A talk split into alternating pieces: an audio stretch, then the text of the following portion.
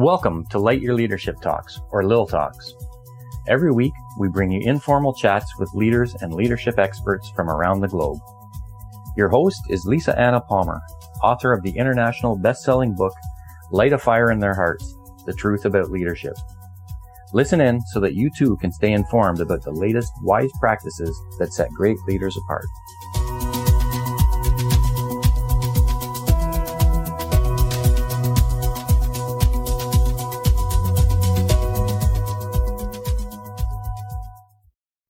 Before I introduce Natalie, I would like for all to join me in acknowledging and honoring Indigenous peoples in this country and in the world who have given and sacrificed so much and continue to teach us and remind us about respecting Mother Earth and all living beings.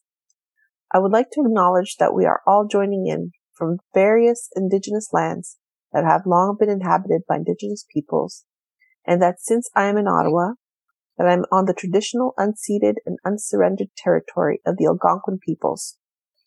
I would also like to acknowledge the wise practices of the First Nations, Métis, and Inuit, and their unique and inherent relationship to these lands. Let's take a moment and pause and remember and acknowledge and honor the spirits of thousands of Indigenous children whose lives were lost and torn apart when they were taken from the arms of their parents and imprisoned in Indian residential schools by the government and religious institutions. Their precious voices are finally being heard and they are showing us the undeniable truth. Our hearts go out to all the children and all of their relations.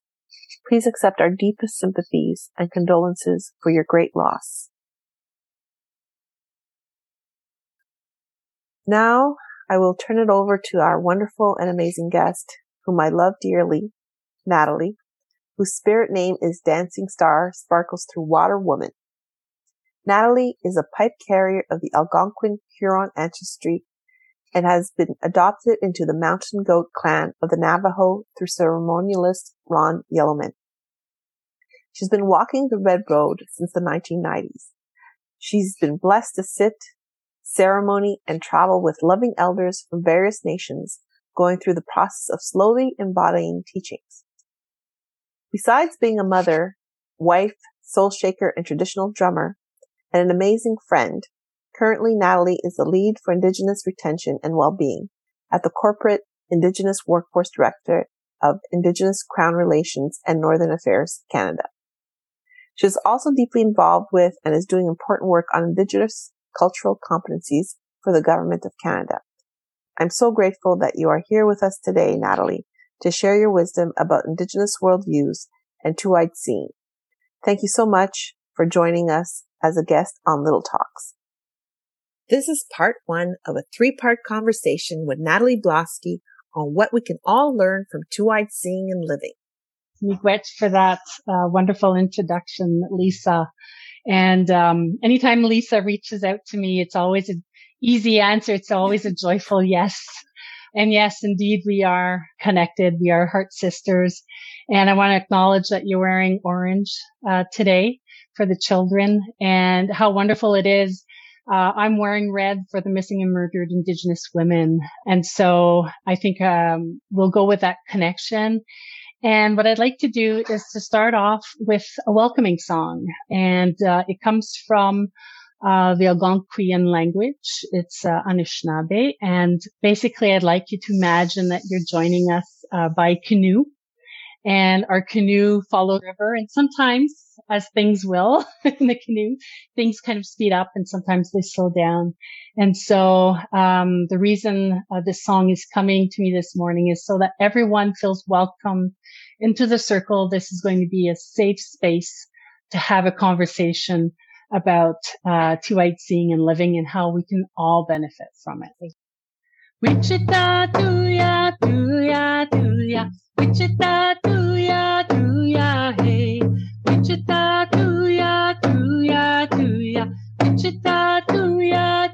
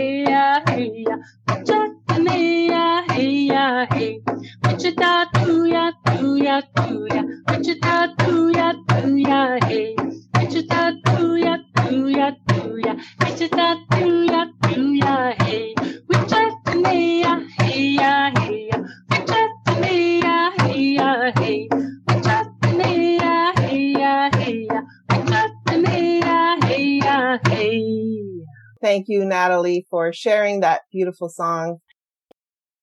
And whenever I sing it in the schools, because sometimes I go in uh, as a parent and um, do presentations to the school kids, and whenever they sing this, I give them complete freedom to dance and do whatever it is that their spirit and their soul feels like doing. So um, hopefully, it's connected with you in that way as well, and uh, bring you a little bit of joy today. So yeah, so Lisa reached out to me, um, hoping that we could have a conversation about a little bit about what's going on, but what I wanted to do today, what came to me, and, and, usually we're guided by spirit as to what we'll be sharing. And so this has been kind of like a mini pregnancy during the past uh, couple of weeks where I've been thinking and praying on this. And what really came up, and it's what keeps coming up uh, whenever um, I do presentations at work at Crown Indigenous Relations and Northern Affairs Canada or Indigenous Services Canada. Um, because I'm with HR, we serve both departments. This two-eyed seeing just keeps on coming up again and again. And a lot of the work that we're doing now because of Jordan's principle where children were taken out of their homes, indigenous children, and put into foster homes or, or sometimes even like, you know, across the country and taken away from their culture and their family. And also, uh, when you think about the missing and murdered Indigenous women, when you think about all the calls to action from the Truth and Reconciliation uh, Commission, a lot of what's in part led to these atrocities has been a lack of cultural competency. And it's something that Indigenous employees have been asking for uh, quite a few years, actually. Uh, I would say decades, is to bring cultural competencies into the public service and specifically into the department I work in, as well as the newer department, which is Indigenous um, Services Canada. And so what I'll be doing today is I'm going to be sharing about this thing that's called two-eyed seeing. I'm going to connect you to it through both science and through traditional knowledge. And that's actually part of two-eyed seeing as you'll learn. And when we talk about the way that indigenous people are in all cultures, actually, when we try to understand often it's about understanding the strengths of the ways of knowing, being and doing of a culture. And so I'll be sharing some of that today. How, how do we process all of this stuff that's about my own culture, my own unconscious biases, and a culture that I wish to learn about. Um, and in Canada, we coexist. We've always been there. I've had the delightful surprise of sometimes when I do circles with children of, I remember this one little girl she was just so excited, just, oh my gosh, I thought indigenous people didn't exist anymore. And it was just a, a joy for her to uh, connect with that culture and to know that it connects from the heart, the mind, and and the spirit, um, as well as the soul. And so, for me, that was a special moment. And and there are many moments like that. I think as people learn more and more about Indigenous cultures, um, the more connected we feel together. So. So that's it in a nutshell what I'll be talking about today.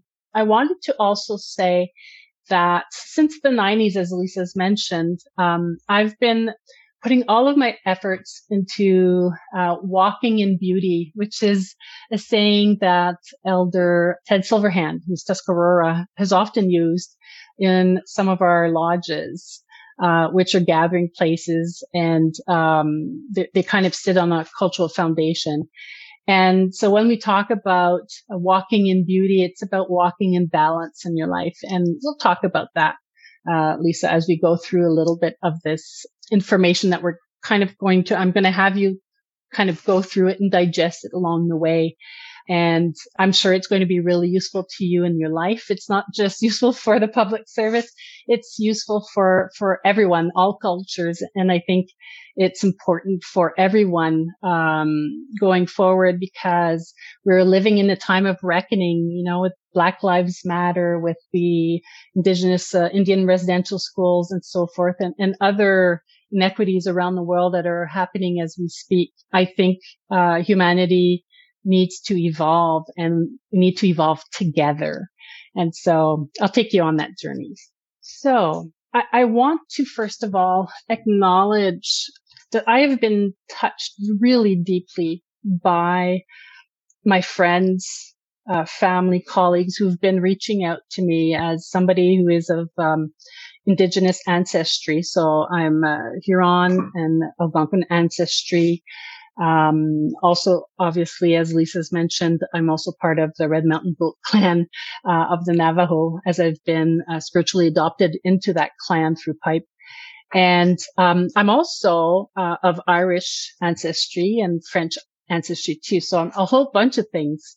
And I'm just so grateful for those that have reached out to me, you know, like you, Lisa, asking me if I'm okay and just checking in. And sometimes you never know the person who's reaching out to you that they may have had their own uh, hardships to endure. Uh, a couple days ago, I had a medical appointment and um, I just happened to mention to my podiatrist what my work is. And immediately he, his heart just poured out to me and he was actually a little tearful on, uh, that call. And for him, he connected it, although he kept saying it's not the same. Of course, it's not the same, but it still hurts. It's that same kind of pain in his family. His family, he's Jewish. And, um, so they've gone through the Holocaust and he has relatives who were two and three year old, uh, when they were killed. And so I think across different cultures, we can still connect to the pain of someone else, um, because of humanity, because um, there is spirit connection. And so when we see, for example, the Black Lives Matter in Canada, often Indigenous peoples have come to support our Black friends. And I think it's, it's just, it's revealed so much to me about the hearts of people as we have those conversations about what's been going on with uh, residential schools. And so when we talk about um, Indigenous worldviews, really for indigenous peoples, if you look at our original stories, and I should say actually not if you look at, if you hear our original stories, because ours is an oral language, it's an oral culture. It actually tells us that um, human beings were created last. So before us were the old ones, so the minerals, the plants, for example, the standing ones that we refer to as the trees, animal life, um, they were all there before us and we came last. And so we have a responsibility and a role to play in being stewards of all of that. But at the same time, we're no more elevated than the others. We're all equal. And so this is something that you'll hear often about indigenous peoples is, uh, we often talk about the circle. And so in the circle, everyone is equal. And we're, whenever we are in that circle, uh, either it be in ceremony or in sharing circles, you know, we're kind of um, eye to eye, shoulder to shoulder, hip to hip, heart to heart. Um, and so for us, that's all part of living a balanced life and walking in beauty. So let's start with the science. There's this wonderful TED talk by Jill. I think it's Bolton. I think it's Jill Taylor Bolton. And she is actually uh, a neuroanatomist and she, as somebody who actually studies the brain, um, had a stroke and the stroke affected her left lobe or, her, her left, I should say, hemisphere. I have read her book. I've listened to a TED talk. I've also done quite a little bit of, of research. There are two sides and one of the sides, the right side is all about the sensory experience. And so it's about uh, the senses. It's about what you see, what you hear, what you smell, uh, what you taste, and all of that information. Uh, it feeds emotions and thoughts. Uh, sometimes you'll hear somebody refer to the word intuitive, my intuition tells me, and all of that is based on that sensory experience. And it's also what allows us to take a whole bunch of information or things that are floating around in front of us to be able to create a big picture of all that. It's kind of like that big picture thinking. It's also what happens in the right side of the brain is very much about this moment. It's about the present. You can also get into a state of tranquility, of bliss, of no mind. And um, some of those words you probably connect to meditation, for example. And so a lot of traditional meditation methods actually seek out that. And that's actually the right side of the brain. And so it's kind of a holistic approach to things. Um, it, it's also the space where uh, you become the observer uh, versus being the participant of something. You're kind of watching yourself. And those of you, for example, who have followed or heard of uh, Eckhart Tolle, Eckhart Tolle speaks a lot about being the observer, about you are not your thoughts. And so it's about watching your thoughts. And it's that ability to disconnect from the body. You may have heard of yogis who do this, for example. I'm going to make that connection to, you know, indigenous ways of knowing, being and doing and other cultures as well.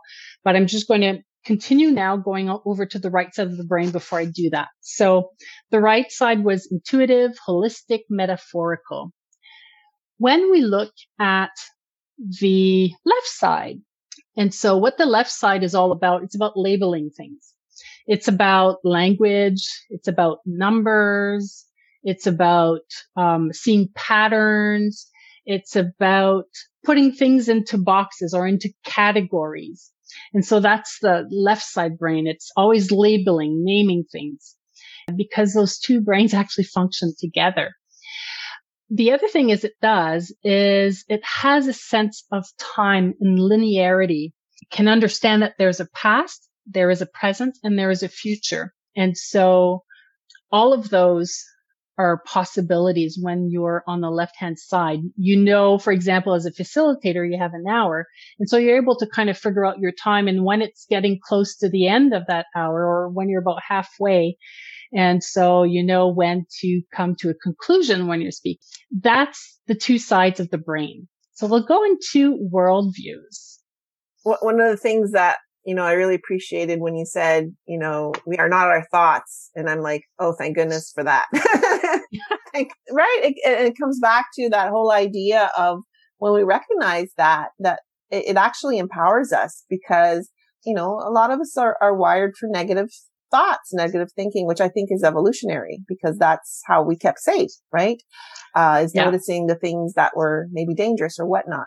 The thing is, is that when we live relatively safe lives in, in, in our society, that if we're applying that to all kind of circumstances, like I used to, to public speaking or, you know, stepping out of our comfort zone or learning about different cultures or, you know, even having uh, the, the courage to speak up and uh, even stand up and stand with others, uh, that's when our thoughts can really hold us back from doing those things that we're called to do. So I think it's really important to kind of get that understanding that we are not our thoughts. Absolutely. And you know, the first time I heard that, I was in my, probably my mid twenties and it was actually in a lodge and it was, um, a wonderful, wonderful elder, uh, and his helper who was his wife. And he was from the Okanagan Valley. And, uh, I remember their uh, last name was Douglas. And the way they explained it was imagine in front of you a television screen and imagine it's like CNN. These words are going across the screen and they just keep going. And so those are your thoughts. They come. Oh, look at that. There it is. Oh, I don't like that one. Oh, and then it's gone. And then the same thing will happen with, oh, wow, that's an awesome thought. Like, oh, and then it's gone. And so, um, Eckhart Tolle is a wonderful resource as well to tap into. He has this book called, I think it's The Power of Now. And actually, that book helped me a lot through uh, some of my illness in the past um, with fibromyalgia, of just you know acceptance and uh, gratitude, and that's certainly something that Indigenous peoples we really focus a lot on gratitude, and that's part of the formula for uh, resilience. But I'll talk about that a little longer, a little later. And so when we talk about Indigenous people, and we talk about um, how those brain functions work. Traditionally, historically as well, um, indigenous people actually value both equally. Um, and so uh, the other thing that's really important to know is that when I say indigenous peoples, there's always an S at the end because there is, of course, the First Nations, the Inuit and the Métis, and that order is the historical order. And when we're looking at uh, legal agreements and so forth, um, so you'll often hear us say it in that sequence.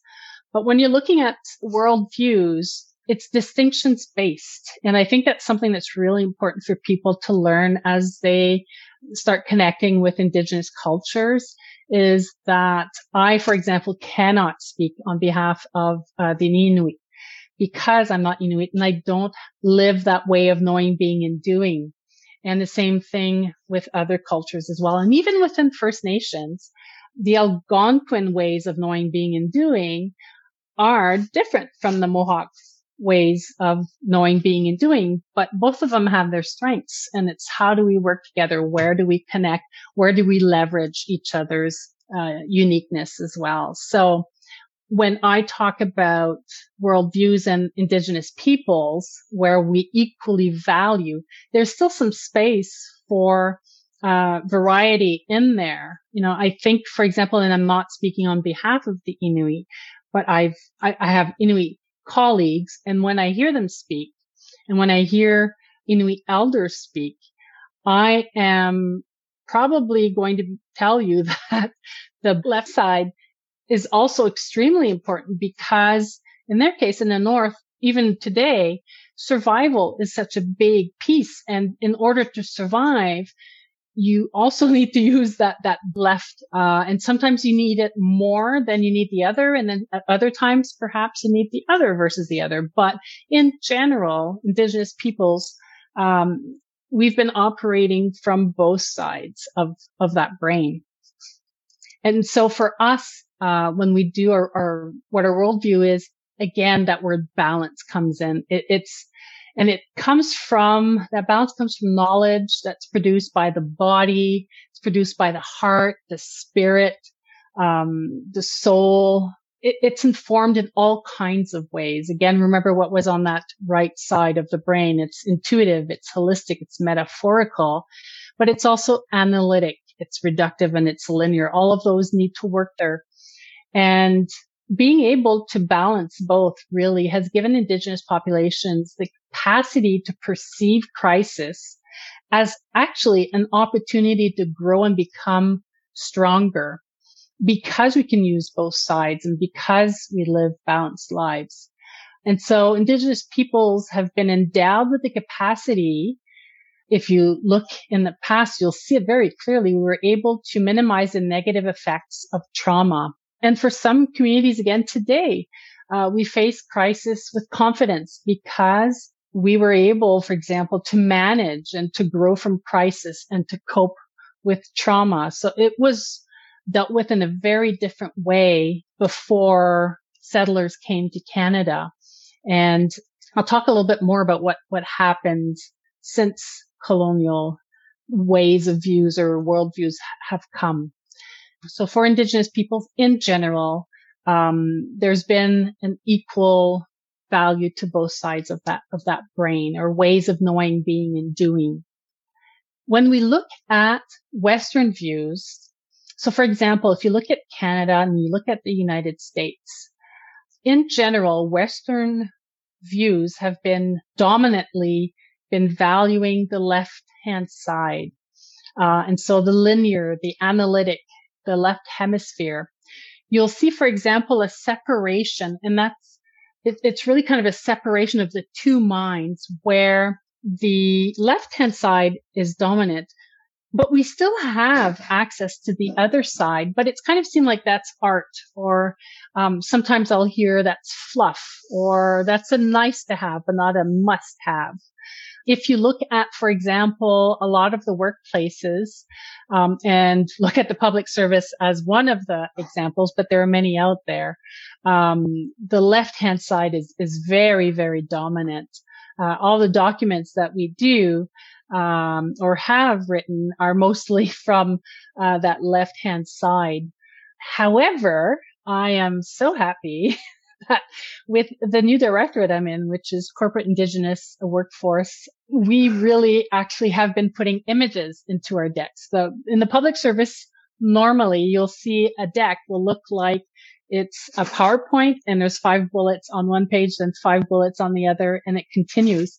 Um, it's been really interesting to see the impact of just a couple of decks that we've done that actually integrate images used as concepts uh, to explain things. And um, we're, we're just like head over heels. It's it's getting people to look at things in a really different way. And so if you look at, for example, in Canada and the United States, our institutions that are educational. So from primary school to university, even apps now are very much the left hand side of that brain. I look at my son, for example. My son, when he was very young, before he actually started school, was very much on the right hand side of, of his brain. And to a certain extent, I think a lot of kids are as well. But he's become very, very much focused on the left hand side of his brain, especially in grade six, seven and up. And all the video games that he plays, right? They're all very much linear and they're very much based on that side of the brain. So predominantly it tends to be on the left hand side. And again, it tends to be two separate. The size of the brains are applied in different contexts. yeah, I, I, love that you're bringing this out and, and shedding light on this, uh, Natalie, because, and that's one of the things I love about Indigenous leadership that you, that I, I'm, I'm learning from you and, and from other uh, wonderful Indigenous leaders that I've had the uh, honor to work with is that more balanced worldview and you're absolutely right. That's what's going on in our workplaces. There's so much focus on the left side type of characteristics and behaviors that we forget the human, you know, what the, the, the more, um, heart-centered side, if you will, heart-inspired.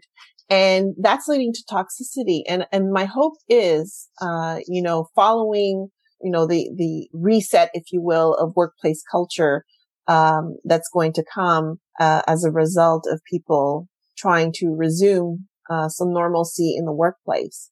Um, many of us realize it's going to be more of a hybrid workplace, but if we look at the cultural aspect of it, regardless of whether it's bricks and mortars, virtual or whatnot, there's an increased emphasis and need to bring in that right side thinking, uh, the view of the world.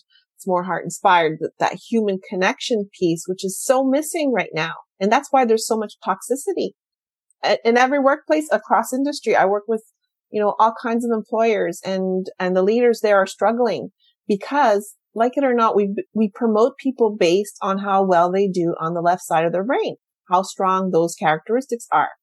Both are important, like you said. So that indigenous view is, you know, bang on from a leadership perspective.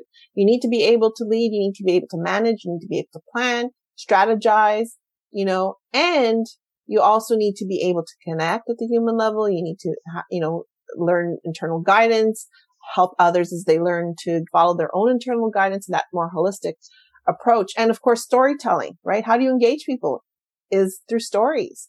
So I think in terms of leadership and how we want to evolve it in the future, it is to bring in that two-eyed seeing, that, that worldview that encompasses all aspects of the person and not just based on, you know, hardcore results and, and the spreadsheets. We need to put people first and the planet first and then use our left brain to support that. Bingo. Bingo. You hit it right on the nail. Exactly. And I think uh, when we choose leaders, we choose leaders who have found ways to balance those. Or if you are a leader, but we're always learning, right? Even if you're already in a leadership position, when you're looking at your own development, you really need to look at both of them. And with the Aboriginal Leadership Development Initiative, for example, um, in the public service, so I, I led that program for a few years and at the time back then we didn't call it 2 seeing, we called it dancing in both worlds but it, it's basically the same idea. And so it's being able to pull in the strengths of both sides of uh, the brain, um, the two ways of seeing, if you will. And so, you know, we're so fortunate. The director that was hired for uh, the group I work with, she is definitely balanced on both sides, and it's exactly what we need. And with COVID, with the pandemic, that's been a message that's been repeated over and over by um, both our deputy ministers. And it's um, it's not always easy to implement because not everybody has spent time developing both sides. In the public service as you've said and many other workplaces we've we've invested so much in the left hand side that we've put the green aside and now we've gotten ourselves into a whole bunch of trouble uh, with how that shows up in behaviors. And so a lot of focus right now is being put on the green side when you're looking at training like unconscious bias, positive uh, workspace and so on. There's so many initiatives right now. And if you look at them, they're all on the right hand side of the brain. So it's, it's, such interesting times. Like you said, it's time for a reset. And it was, uh, yeah. it was more than, uh, time to do that. Right. And, and, uh, what it's making me think, uh, like I'm getting all kinds of insights while you're speaking, which always happens. And I love listening to Natalie because all of a sudden, like I, I come out of the conversation a, a different person, having grown in, in some way. This is making me think is rather than go to results at all costs, go to results with purpose. Ah, right. Yeah. Let's shift that mindset. It's not results at all costs, people burning out, you know, people having workplace conflicts and struggles and, you know, competing agendas. Let's collaborate instead and let's get results with purpose, right? With meaning. That's I love that you said that, Lisa. I have shivers.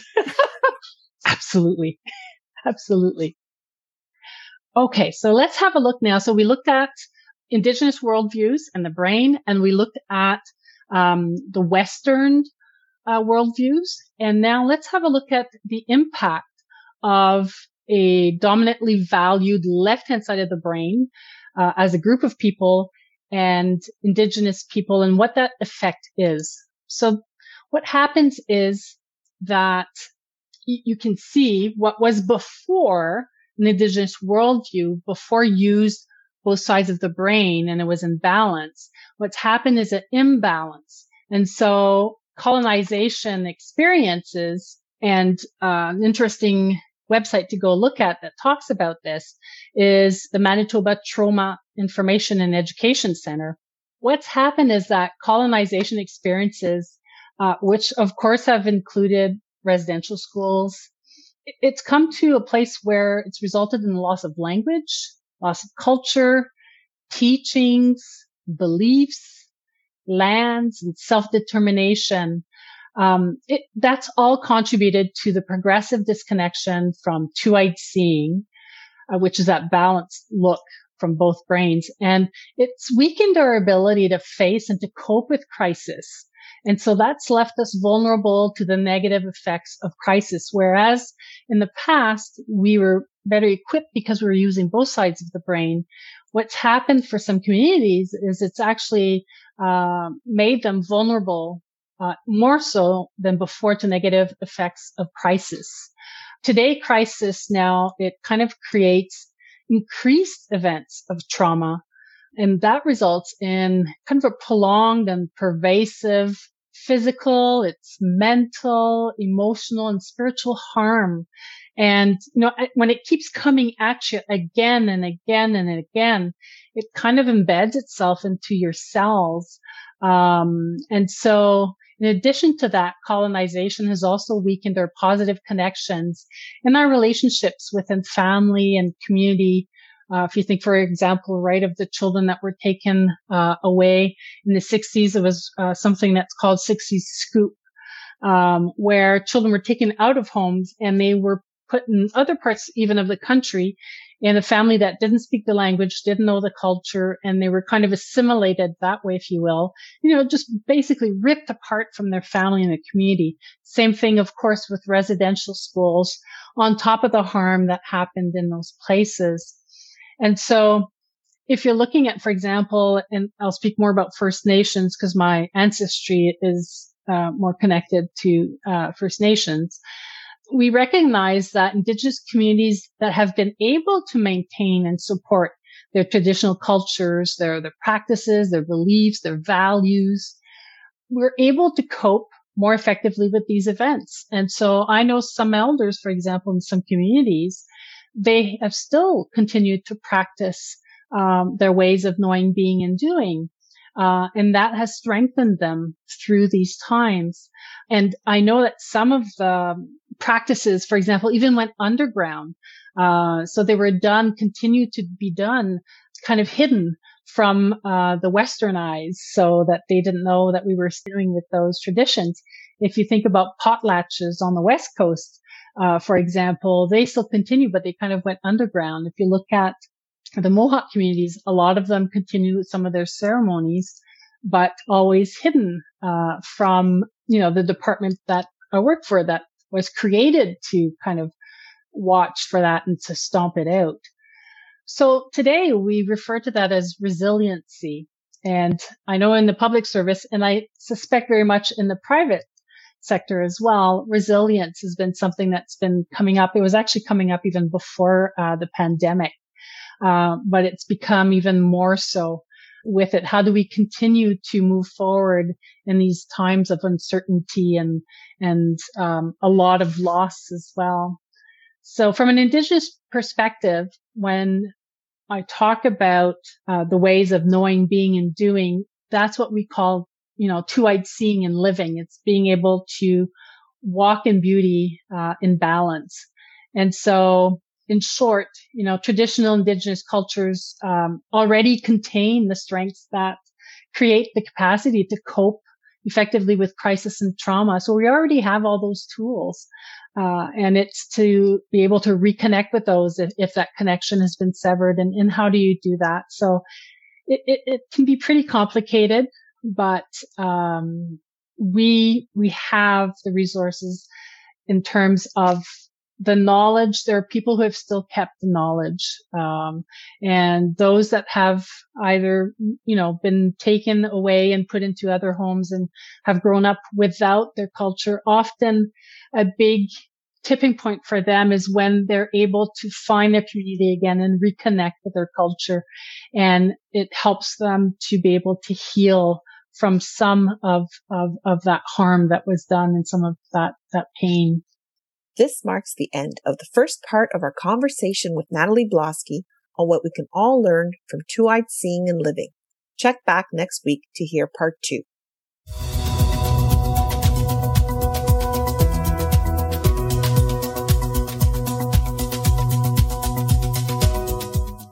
A big thank you to our Lil Talk listeners for tuning into today's show.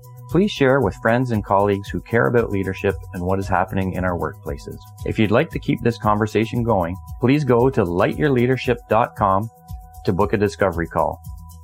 While you're there, be sure to grab your copy of Light a Fire in Their Hearts, The Truth About Leadership. We wish you an excellent rest of the week, and until next time, remember to light your leadership because building authentic business relationships will help you to love your life as a leader.